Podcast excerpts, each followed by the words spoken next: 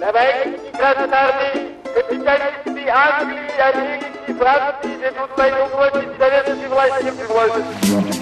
Антикульт. Авторська програма Григорія Пирліка і Дмитра Білоброва про ті часи, коли дерева були вищі, а люди добріші. Вітаю, ви слухаєте антикульт, програму про міфи та явища, які залишилися після розпаду радянського союзу. Це спільний проєкт громадського радіо та організації Остання адреса Україна при мікрофоні, як і завжди, Григорій Пирлік і Дмитро Білобров. В Україні розробляють новий законопроєкт про люстрацію. Зокрема, міністр юстиції Денис Малюська хоче скасувати заборону обіймати державні посади для колишніх функціонерів компартії і тих, хто працював за часів СРСР. Один з розробників чинного закону про очищення влади Леонід Ємець розкритикував ідею Малюська і сказав, що влада шукає підстави на посади, підстави повернути на посади когось із чиновників часів Віктора Януковича. У сьогоднішньому випуску антикульту йтиметься про люстрацію, але не українську, а польську. Чому в Польщі не запроваджували тотальної заборони обіймати державні посади для колишніх функціонерів Польської Народної Республіки та працівників комуністичних спецслужб? Про це говоримо з надзвичайним і повноважним послом Республіки Польща в Україні Бартишем Яном Ціхоцький. Також торкнемося теми декомунізації. Пізніше почуємо в ефірі польського журналіста Петра Андрусечка. Антикульт. Пане посол, вітаємо вас. Хотів би повернутися до запитання з приводу того, як взагалі от війна пам'яті відбувається між Польщею і Росією. А наскільки взагалі це є актуальним питанням, чи є воно взагалі актуальним? Це дуже актуальне питання. Тому, не тому, що ми ведемо війну з Росією. Це дуже актуальне питання, бо зрозуміло, особливо в часи хибридної, хибридних викликів, реальності хибридної, ну ні, не реальності хибридної, що перша жертва це правда. І ми дуже добре бачили, як це було в Грузії, як це було до інвазії на Україну. Перше було про розп'ятих мальчиків, про там якусь хунту, про якусь різаніну слов'янську і так далі.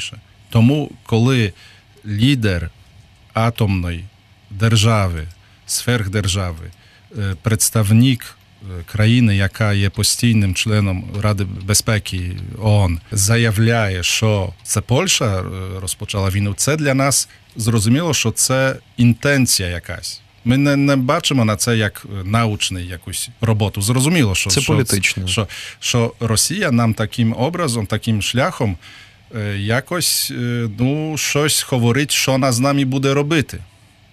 Неприпадково ця стаття з пана президента Путіна, яку ви упомянули, вона вийшла коротко до візиту президента Дуди в Вашингтоні, яка, який візит пройшов 24 червня в день параду перемоги в Москві. Тому там 40 чи скільки раз президент Путін про Польщу говорить. Це якась така обсесія чи щось, але це не, не припадково. Чому Польща? Ну, тому що, що коротко після статті президент Путін вже розумів, президент Дуда буде у президента Трампа в день. Це також з з боку.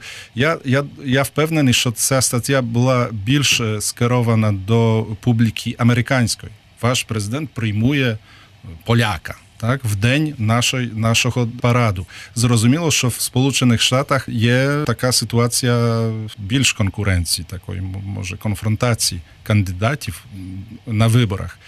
І зрозуміло, що в хибридних, в хибридних умовах кожну внутрішню польську, чи українську, чи американську конфронтацію треба інтенсифікувати для в інтересі противника. Я відстежував, як тему статті Путіна обговорювали, зокрема, російські ліберальні медіа радіостанція «Эхо Москви, і запам'ятав з ефіру програми Ціна Побєди. Один фрагмент ведучі і запрошені історики там говорили, зокрема, що ось Путін пише, що Польща брала участь у розділі Чехословаччини. Але далі продовжують ведучі Путін не згадує, що пізніше польська влада сама ж засудила ті події і участь країни у розділі Чехословаччини. І чи багато ви зустрічали після появи статті таких е, розборів, таких е, коментарів саме у польських медіа із залученням польських істориків? Наскільки докладно розбиралася стаття Путіна на предмет е, історичних фейків? Ну, звичайно, дискусія була, бо завжди як президент сусідньої країни і великої країни пише щось таке.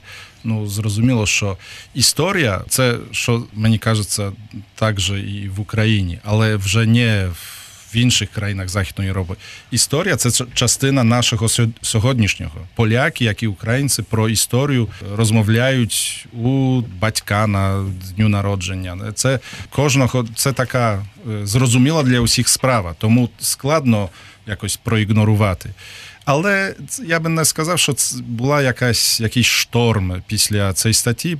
Тому що ми пройшли ці звинувачення про там Чехословаччину інше декілька років тому назад. Я би сказав, десь половині 2000-х. У нас був конфлікт із пам'ятників радянської армії, які у нас були касовані. Кожну круглу дату побєди, перемоги, заяви йдуть з боку Польщі, що так, радянська армія нас врятовувала від смерті фізичної німецькими фашистами, але вона нас не лібералізувала, там не було освободження після наші душі були якби так заграбовані, можна так сказати, символічно. То то на відповідь на таке заяви ми чуємо про Чехословаччину, там розбір, і, і що взагалі це поляки самих собі. Оскільки ми перейшли з вами до теми декомунізації вже, і якраз доречно буде долучити нашого наступного співрозмовника. Це Пьотр Андрусечко, журналіст газети Виборчої. Він доєднується до нашої розмови скайпом. Пане Пьотр, вітаю вас! І оскільки ви багато років вже працюєте в Україні чи відстежуєте український контекст, ви також е, коментували питання української декомунізації. І хотів би у вас запитати, чи вам відгукувалася співзвучність подій, які відбувалися в Україні саме з польським контекстом, і як відбувалася ця декомунізація у Польщі? Добрий день. Мені здається, що насправді дуже важко порівнювати наші країни в питаннях декомунізації. Тобто, зрозуміло, що декомунізація є питанням, яке є поставлене майже через кожну посткомуністичну країну. Але оскільки всі політичні процеси, які заходили в наших країнах, вони інші, і і навіть ця історія, якби перебування в цій комуністичній системі є іншою, цей досвід є інший для Польщі і для України. Тобто мені здається, що насправді це дуже дуже важко порівнювати. Тому я розумію, наскільки це важко було проводити декомунізацію в Україні, що це було набагато важче зробити, чим в Польщі. Я розумію, що насправді така глибока декомунізація. Яка передбачала люстрацію, вона була фактично неможливою зразу після проголошення незалежності, незалежності через Україну. Ну тому що по суті, якщо би розробити таку модель, що, наприклад, заборонити участвувати в цій публічному житті, в політичному житті представником еліт комуністичних еліт України, тобто комуністичної партії України, чи спецслужб України навіть, то по суті я не знаю, чи можна би побудувати Україну. Я розумію, що це звучить не дуже добре, але ну, хоча б такий один приклад. Пам'ятаємо Євгена Марчука, я мав колись можливість взяти в нього інтерв'ю.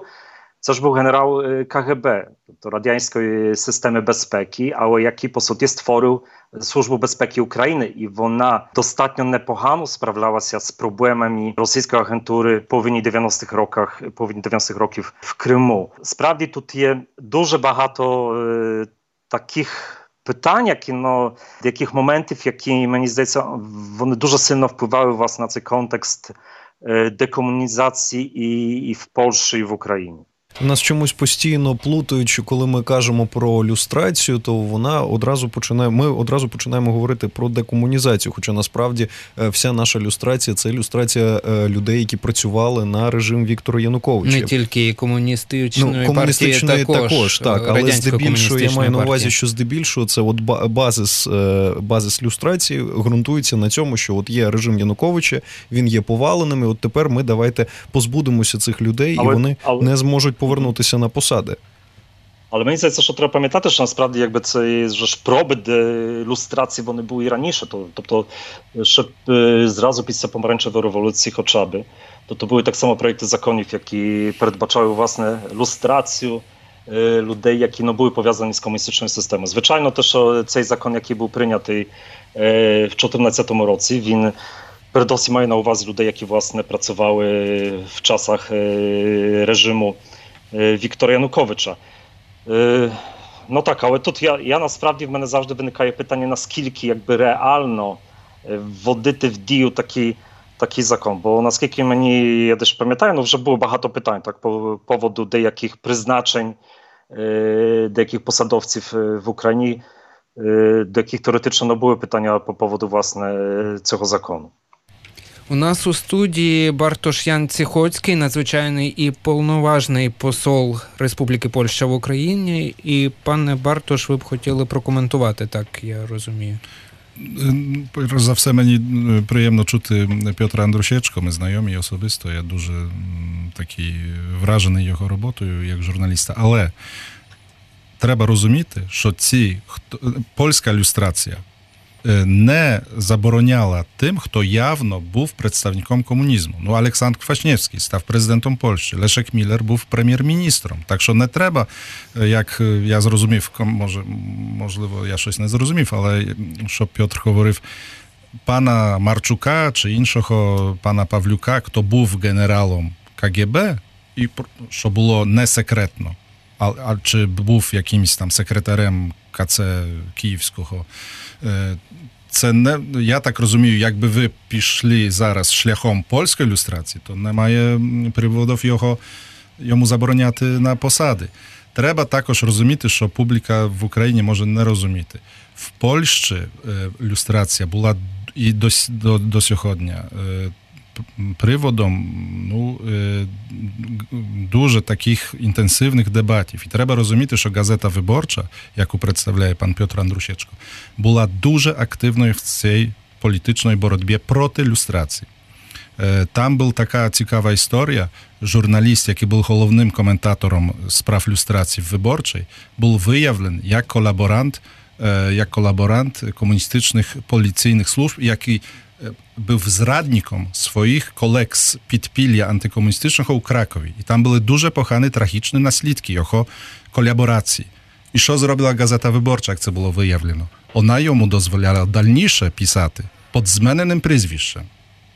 Так що е, тут Пане Петр. Мені, мені зрозуміли це, ці коментарі, тільки тут є дуже багато нюансів, і декомунізація, і ілюстрація не означає обмежень можливості, вона збільшує можливості демократичні. Виборцям треба розуміти, на кого голосують. Також ми боремося з корупцією. Так? Корупціонерам е, ми не завжди знаємо, хто корупціонер. Як ми це виявимо, то тоді люди свідомо голосують за чи проти. Пане Петр, ваша відповідь, будь ласка. Так, звичайно, я навіть хотів сказати про цей приклад, так що я дуже дякую пану послу, що це вже прозвучало. Це справді ну я не працював тоді в газеті виборчій.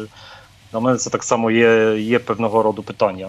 Я не детально цієї історії не знаю, особисто не знайомий, так що мені тут важко коментувати, звичайно, але це є проблемна історія, про яку я теж хотів сказати. Так, я справді я розумію, тут можливо це так, якби прозвучало не зовсім зрозуміло. Тобто є справді різниця різниця між декомунізацією, люстрацією. І Є приклад різних країн, бо бо можна спратися так само, наприклад, не тільки Польща, але хоча б Німеччини чи, чи Чехії, Словаччини, Угорщини.